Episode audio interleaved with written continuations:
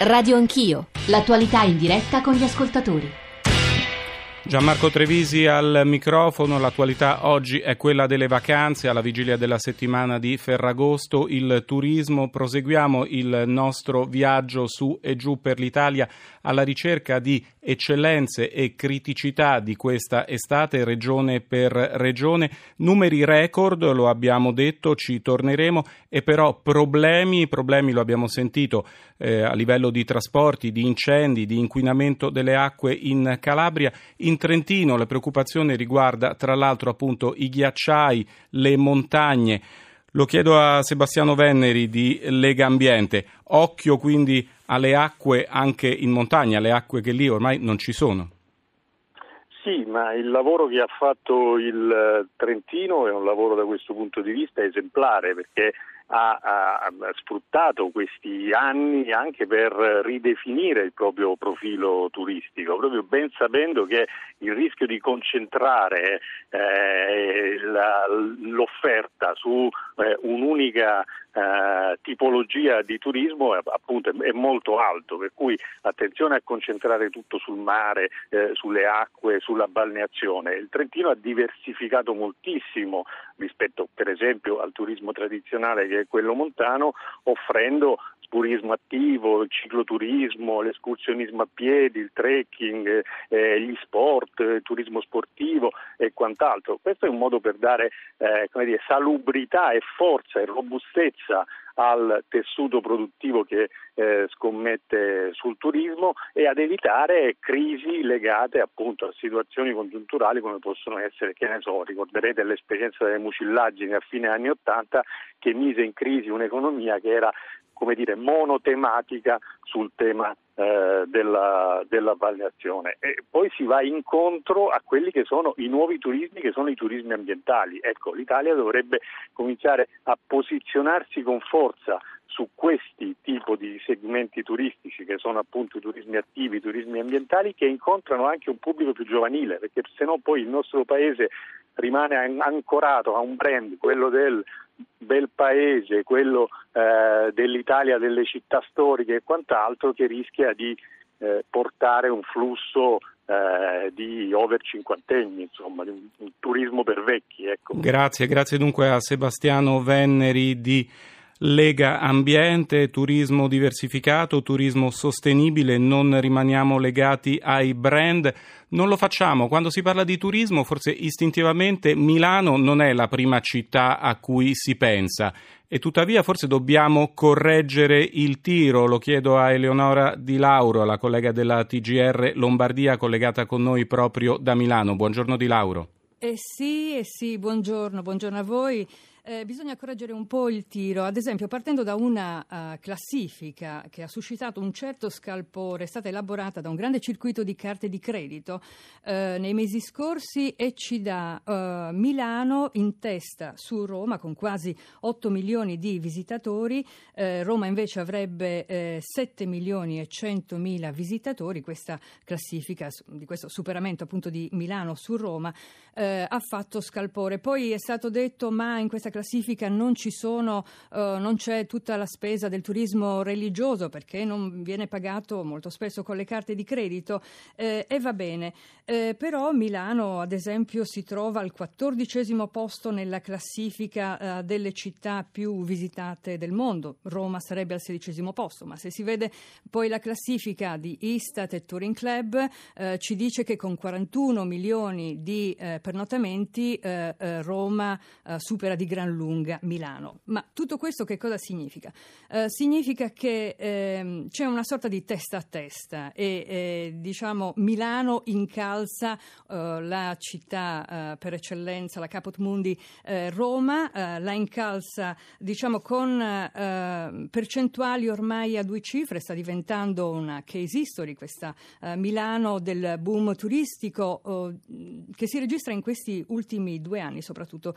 vi do alcuni numeri che riguardano i bed and breakfast, più 12,4%, il dato è relativo al 2015-2016, eh, in tutto ci sono quasi eh, 1300 strutture di accoglienza per tutte le tasche, questo bisogna dirlo. Alcuni, alcuni dati che eh, riguardano invece ehm, ieri, sono stati forniti eh, ieri dal eh, Comune di Milano ed è un dato abbastanza interessante perché eh, si è notato un più 53% sugli ingressi giornalieri nei musei civici della città, che sono fra i musei più importanti della città, come so, Palazzo Reale dove si tengono grandi mostre, il Museo del Novecento. Eh, è stato visto che anche al Duomo, ad esempio ieri pomeriggio, ieri mattina, ieri pomeriggio, per entrare al Duomo biglietto alla mano ci voleva un'ora e mezza. Ehm, oltre 6.000 persone nei musei civici, ingressi giornalieri. Questo è il Castello Sforzesco, eh, è un altro caso con quasi 3.000 ingressi al giorno. Tutto questo a Milano non si era mai visto perché l'immagine di Milano è molto legata ancora nell'immaginario collettivo alla, uh, al, al, business, all'industria, questa immagine grigia che però sta uh, lasciando, sta lasciando ehm, appunto l'immaginario collettivo. Perché si viene a Milano lo sentiamo dai, eh, dai turisti che ho incontrato ieri pomeriggio. Mi dite eh, tre ragioni per vedere Milano? Il cenacolo, il Duomo e la Scala. Qualcun'altra? Anche lo shopping, secondo me, sia i monumenti, sia lo shopping e anche passeggiare semplicemente per il centro senza avere una meta precisa. È una bella città, come turista. Per viverci non sappiamo, però come turista sì. Tre ragioni per vedere Milano. Siamo arrivati stamattina. Abbiamo visto la galleria, il Duomo. Um, L'ultima cena di Leonardo da Vinci. Um, sì, il fashion, la moda, l'arte. È la prima volta che siamo qui. Meraviglioso. Australia for, uh, for, for San Siro. Sono qui per lo stadio San Siro, perciò sono venuto qui. Sicuramente l'area del Duomo, la veduta dalle terrazze del Duomo, eh, che sono sorprendenti. Eh, eh, anche la zona dello shopping è molto diversa da altre zone di shopping in altre parti del mondo. Ecco, avete sentito, eh, i turisti ripetono un po' tutti eh, lo stesso leitmotiv, cioè eh, veniamo qui per il, vedere il Duomo, vedere la Scala, eh, fare lo shopping, eh, poi arrivano qui e scoprono tante altre cose, che è in corso una bella estate milanese al Castello Sforzesco a Porta Genova, che si può mangiare eh, bene, ci sono degli ottimi ristoranti, che si può fare appunto lo shopping. Eh, Milano ha lavorato molto sui fondamentali, è una città facile, ha lavorato per quasi vent'anni, i trasporti sono molto efficienti, la città si presenta appunto pulita, piace, è facile. E c'è stata anche un'operazione di, regen- di rigenerazione urbanistica, quella di cui parla spesso Renzo Piano, ad esempio nella zona di Isola Garibaldi, che è diventata una delle più attrattive per il turismo che vuole vedere la Milano contemporanea, quella agganciata all'Europa. È una zona, è diventata questa una zona uh, di shopping, di pub, di ristoranti, di, eh, di uh, jazz club. Eh, c'è anche la City Life, altra zona con i grattacieli, altra zona appunto molto contemporanea con i grattacieli di Isozaki e Zadid. Anche questa merita una visita. Um, di dire... Lauro, elementi invece critici per quanto riguarda l'estate milanese? Eh, elementi critici. Eh, volevo farvi ascoltare eh, l'assessore al turismo Roberta Guaineri che ci dice appunto un po' oh, su che cosa si è lavorato e su che cosa si vuole lavorare per migliorare ancora di più. Per quanto riguarda il turismo estivo, secondo me è opportuno eh, fare due osservazioni. La prima è che i tour operator sono sempre eh, alla ricerca di nuove mete e da quando nel 2015 Milano è stata scoperta come una città eh, non solo di business ma, anche come una città di arte, una città che appunto può diventare una meta turistica no, anche per le uh-huh. bellezze che offre, da quando i tour operator hanno scoperto questo continuano a promuovere la, città nei, nei, nei pacchetti diciamo internazionali nazionali e questo è il primo dato.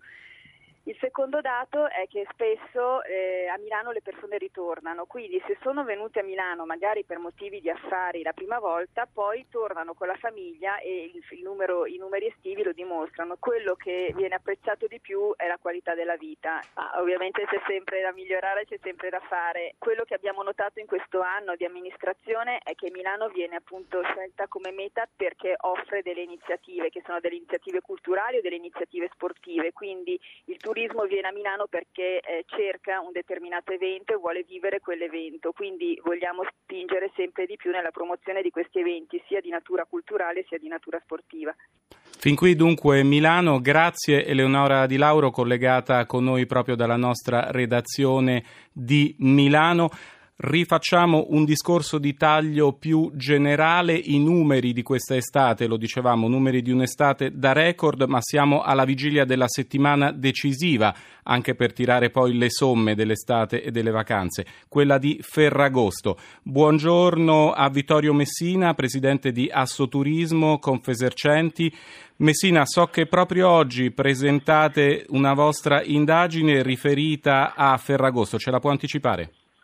Sì, buongiorno a tutti voi. È un'indagine che ci, ci, rende felici, felici di un Ferragosto, di un ponte che finalmente sicuramente segna eh, per la prima volta, per la prima stagione estiva, l'uscita dalla, dalla crisi. Eh, normalmente noi imprenditori non usiamo toni trionfalistici, poi spiegherò eh, certamente perché, però andiamo verso i 204 milioni di eh, presenze, più 3 milioni e mezzo di presenze rispetto al 2016, un risultato che premia, premia sicuramente non solo le bellezze del nostro paese, eh, ma soprattutto anche per quello che a noi interessa la professionalità e la qualità delle imprese che ogni giorno si scommettono nel comparto del turismo. Guardate, abbiamo in questa settimana eh, una media dell'86% di camere già riservate eh, offerte sul circuito online. Eh, 86% una media che raggiunge picchi del 95% in Sardegna e in Liguria, del 93% in Puglia, del 91% in Sicilia. Quindi un'Italia per la prima volta uniforme da nord a sud per quanto riguarda eh, la richiesta di, eh, di, Ferragosto, la richiesta di poter trascorrere un Ferragosto certamente sereno e eh, al caldo. Certo, questa è una stagione eh, che ci ha aiutato, ci ha aiutato sicuramente con le temperature, mm, ci ha aiutato sì, certamente per le turbulenze che da qualche anno, eh, voglio dire, eh, coinvolgono il, la costa del Nord Africa. Eh, il nodo Ma... resta questo, Messina, su Turismo Confesercenti. Come facciamo, lo dicevamo, a cavalcare i numeri di quest'estate anche in prospettiva? Ma guardi, dobbiamo necessariamente cavalcarle perché altrimenti una rondine non fa primavera, una stagione che decreta la fine della crisi con i numeri non fa certamente eh, ben sperare per le, prossime, per le, prossime, stagioni. Però il dato è questo, partiamo, partiamo da questo. Come diceva la Di Lauro, abbiamo notato anche un incremento delle presenze eh, non solo nelle, nel, per quanto riguarda, ecco, definiamo nel turismo balneare, ma anche nelle città d'arte. Ecco, allora la interrompo. Messina proprio sulle, sulle, città d'arte perché senz'altro tra le città d'arte possiamo annoverare Napoli e in collegamento dalla nostra redazione di Napoli c'è Gianni Occhiello. Buongiorno Occhiello. Sì, buongiorno, buongiorno a tutti. I primi sei mesi, parliamo prima in generale della campagna, nei primi sei mesi del 2017 si conferma il trend in ascesa per il turismo regionale con un aumento intorno al 4%. A trainare Napoli ovviamente, seppure ancora pochi scelgono la città per lunghi periodi Picchi estivi soprattutto per le zone costiere regionali, vanno come sempre benissimo costiera amalfitana e sorrentina. In arrivo sono comunque sempre più tedeschi, inglesi, francesi, giapponesi, calano un po' gli americani. Capri e Ischia, è inutile dire, sono isole superstar. L'isola azzurra è presa d'assalto letteralmente, ma questa non è una novità, con pienone per alberghi e bed and breakfast. Crescono, e veniamo qui al discorso della, della, città d'arte, crescono i visitatori di musei e siti, e siti archeologici grazie soprattutto ai nuovi direttori arrivati da qualche anno e che tanto bene stanno facendo. Il Museo Archeologico Nazionale di Napoli e la Reggia di Caserta in particolare registrano aumenti in termini di visitatori di grande, grandissima eh, portata. Noi qui in studio con noi abbiamo come ospite Ettore Cucari, che è il presidente di FIAVET Campania, che è la Federazione Italiana delle Imprese, Viaggi e Turismo. Ecco, eh, Presidente Cucari, mh, mm, veniamo anche alle note dolenti. Che cosa eh, manca ancora al turismo in Campania? La potenzialità, come noi sappiamo, come abbiamo accennato prima, eh, c'è, non c'è nessun dubbio e si è visto. Pensiamo solamente che un po' di anni fa, non tanti anni fa, a Napoli, nel periodo estivo di luglio-agosto, gli alberghi davano le ferie al personale, qualcuno chiudeva addirittura. Oggi invece abbiamo la soddisfazione di vedere che gli alberghi qualche volta rifiutano le prenotazioni perché magari sono pieni. Eh, chiaramente non è tutta rose e fiori, per carità, va bene, siamo, siamo pienamente coscienti che la crisi del Nord Africa ha portato eh, un aumento delle prenotazioni, un aumento delle richieste, eh, però noi forse possiamo approfittarne un po' meglio. Abbiamo carenze, e lo sappiamo, ne siamo coscienti, nei trasporti, nei collegamenti.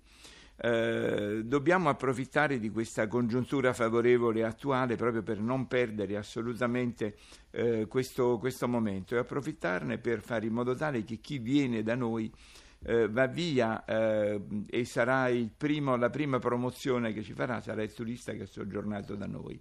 Ecco Presidente, le volevo chiedere, ne abbiamo parlato prima, c'è bisogno soprattutto di programmare, questo è un punto dolente eh, eh, da sempre qui in Campania. Bisogna passare, diceva lei prima, eh, con un'immagine molto simpatica, da un turismo artigianale che tanto è stato apprezzato a, ad un concetto di vera e propria industria del turismo. È così? Assolutamente sì, il turismo ormai viene considerato una delle principali industrie, l'abbiamo visto proprio con i paesi che purtroppo l'hanno perso, tipo l'Egitto, la Tunisia, eh, è una delle principali, genera eh, PIL, genera occupazione, quindi assolutamente noi dobbiamo un attimo fermarci, riflettere e capire che abbiamo la necessità assoluta di eh, programmare, di fare Uscire un piano strategico. Assolutamente, bisogna, c'è necessità di creare un piano strategico, così come si fa nell'industria, e quindi eh, fare in modo tale che la promozione e la programmazione vengano fatte per tempo, l'accoglienza venga migliorata. Chiaramente questo può venire fuori nel modo migliore con una eh, buona eh, collaborazione tra pubblico e privato. Ecco, negli ultimi tempi mh, mm, passiamo a un altro, uh, quello che può essere stato un punto dolente, ma ce lo può dire lei, eh, gli incendi, gli incendi che hanno colpito anche la Campania così duramente, in che modo hanno inciso e se hanno inciso sul turismo regionale. Beh, noi pensiamo che siamo stati costretti ad annullare le visite al Vesuvio perché praticamente il parco del Vesuvio ha subito dei danni enormi. Il Vesuvio in genere viene abbinato a, a Pompei, eh, quindi siamo stati costretti a dimezzare in parte in questi giorni la, la visita del Vesuvio e poi gli incendi comunque eh, provocano dei danni che sono, eh, per poter essere riparati hanno bisogno di anni. Eh, quindi certamente questo ci deve spingere a riflettere e a fare in modo tale che la programmazione del turismo avvenga i, fatta per tempo, venga fatta assieme e in questo modo poter riparare anche a quelli lì che sono i livelli occupazionali, il PIL della campagna. Noi possiamo puntarci fortemente per la verità. Ecco, io allora eh, a questo punto vorrei eh, farvi ascoltare eh, una intervista eh, all'amministratore delegato di, della GESAC che gestisce l'aeroporto di Napoli, un aeroporto che sta macinando record su record e questo è come dire il polso della situazione, eh, vuol dire che i turisti, eh, parliamo di transiti ovviamente, eh, sia in, eh, in, uscita che in entrata, ma questo è un dato importantissimo. E quindi ascoltiamo l'intervista di Armando Brunini, che è appunto l'amministratore delegato che, della GESAC che gestisce l'aeroporto internazionale di Capodichino. Dopodiché la linea può ritornare allo studio. Grazie. Nel mese di luglio questo aeroporto ha registrato il suo record storico, abbiamo superato per la prima volta nella storia un milione di passeggeri in un solo mese, una crescita nel solo mese di luglio di quasi 30%. Questo significa che il lavoro sta producendo buoni risultati, il lavoro turistico della città, ma anche i napoletani e i campani stanno viaggiando di più. Ormai sono 93 le destinazioni raggiungibili direttamente da Napoli, quindi i flussi ormai sono articolati, sono compositi, abbiamo turisti che vengono da tutta Europa, ovviamente ci sono sempre le destinazioni best seller, quindi Londra, Parigi, Amsterdam, Barcellona vanno fortissimo, però ci sono anche nuove mete, eh, il Portogallo, c'è Lisbona, diverse nuove mete dall'est Europa, quindi il traffico ormai comincia a essere veramente vario e i flussi sono assolutamente positivi e la crescita è fenomenale. Nei primi sei mesi dell'anno cresciamo di oltre il 20%, a livello internazionale di oltre il 25%, questi sono dati molto al di sopra della media nazionale. Questa dunque è la situazione a Napoli. Mi viene in mente una canzone di diversi anni fa di Franco Califano, Il legame era ardito, guardo Venezia e vedo Napoli. Noi facciamo il contrario, abbiamo ascoltato Napoli e andiamo a Venezia. Milva Andriolli, buongiorno. Buongiorno a voi, buongiorno a tutti da Venezia. Beh, in fatto di turismo possiamo dirlo, eh, senza con questo sconvolgere nessuno, scandalizzare nessuno, con il Veneto si vince facile e anche quest'anno sarà davvero un anno eh, da record. Siamo sul podio nazionale perché possiamo come veneti calare un po' Cardassi che tutti ci riconoscono e questo devo dire è una fortuna avere un territorio ricco e diversificato che negli anni però si è saputo strutturare eh, a fini turistici. Io adesso non voglio fare uno spot pubblicitario ma abbiamo quattro veramente eh, carte vincenti, il mare con 130 km di coste da Bibione a Rosolina, abbiamo il lago e cito solo il lago di Garda, abbiamo la montagna e scusate se poco ma le Dolomiti sono state proclamate dall'UNESCO patrimonio mondiale dell'umanità, abbiamo passando le terme, ultimo ma non ultimo ovviamente le città d'arte e beh, cito Venezia ma poi Verona, Vicenza, Padova, i capoluoghi insomma ma anche tanti borghi e cittadine, e cittadine. Non ci facciamo mancare davvero niente neanche per raggiungere queste mete perché sentivo prima le cifre sull'aeroporto di Napoli, dico del, dello scalo veneziano Marco Polo, è diventato in pochissimo tempo il terzo scalo intercontinentale d'Italia dopo Roma e Milano e il sistema aeroportuale gestito da Save che comprende Venezia appunto ma anche Treviso, Verona Villafranca e Brescia conta 12 milioni di passeggeri, Venezia da sola 9. Insomma, come avete capito, qui i numeri sono proprio da record perché abbiamo queste mh, strutture, abbiamo questi luoghi, queste valenze e giusto per un, una cifra in più, perché questo è importante, il riscontro in termine numerico non manca, 65 milioni di presenze, a far la parte del leone sono gli stranieri, europei in testa, americani, sudamericani, russi e soprattutto gli asiatici, 17 milioni di arrivi e sto parlando dei dati della regione Veneto che vede nel turismo la, la prima voce del suo bilancio che rappresenta 5,6 miliardi di euro di entrate. Anche quest'anno un trend positivo. Ovvio, fin qui sono i numeri, ma ci sono anche i problemi da gestire. La notizia di cronaca proprio di ieri, la tromba d'aria sul litorale che ha devastato non poco Jesolo, Cavallino, ci sono 30 feriti, insomma. Però queste sono le cose che possono succedere ed è successo la settimana scorsa anche a Cortina d'Ampezzo. Perché cito Cortina? Perché è un'altra meta, eh, come dire, ambita, mm, parlerò dopo di Venezia, ma prima volevo parlare anche di questa dimensione del Veneto che non è ovviamente solo Venezia e i numeri l'hanno già ricordato. Allora cito Cortina perché la settimana scorsa c'è stata anche lì una frana, un problema eh, idrogeologico, vivere in montagna è difficile anche se ti chiami Cortina d'Ampezzo, anche se sei la regina delle Dolomiti. C'è stato un morto, 50 persone sfollate, strade interrotte. La montagna è fragile, ce lo, ce lo ricorda il sindaco eh, Gian Ghedina che ha fatto il suo battesimo del fuoco purtroppo con questa bomba d'acqua mortale, lui è stato eletto pochissimi mesi fa. Sentiamo la sua intervista intervista che è interessante perché a Cortina, fra pochi anni, quattro, ci saranno i mondiali di sci alpino, eh, Cortina 2021, e bisogna essere pronti ad affrontare tutti i problemi, compresi quelli della via vita. Sentiamo. Noi abbiamo sul territorio di Cortina circa 300 fra, frane o movimenti franosi tra piccoli e grandi, però costituiscono, fanno parte del nostro territorio. Quindi il convivere con questa situazione fa anche un po' poi parte del vivere in montagna e la bellezza del nostro territorio è anche un po' questa, questa delicatezza, questa fragilità ed è logico che noi come cittadini ma anche come amministratori dobbiamo avere cura e molto attenzione del nostro territorio che è assolutamente straordinario. Cortina d'Ampezzo, un punto centrale anche del turismo anche mondiale, che si prepara da qui ai mondiali 2021, di, i mondiali di sci alpino, eh, a essere pronta ad accogliere a livello internazionale un evento sportivo e non solo sportivo.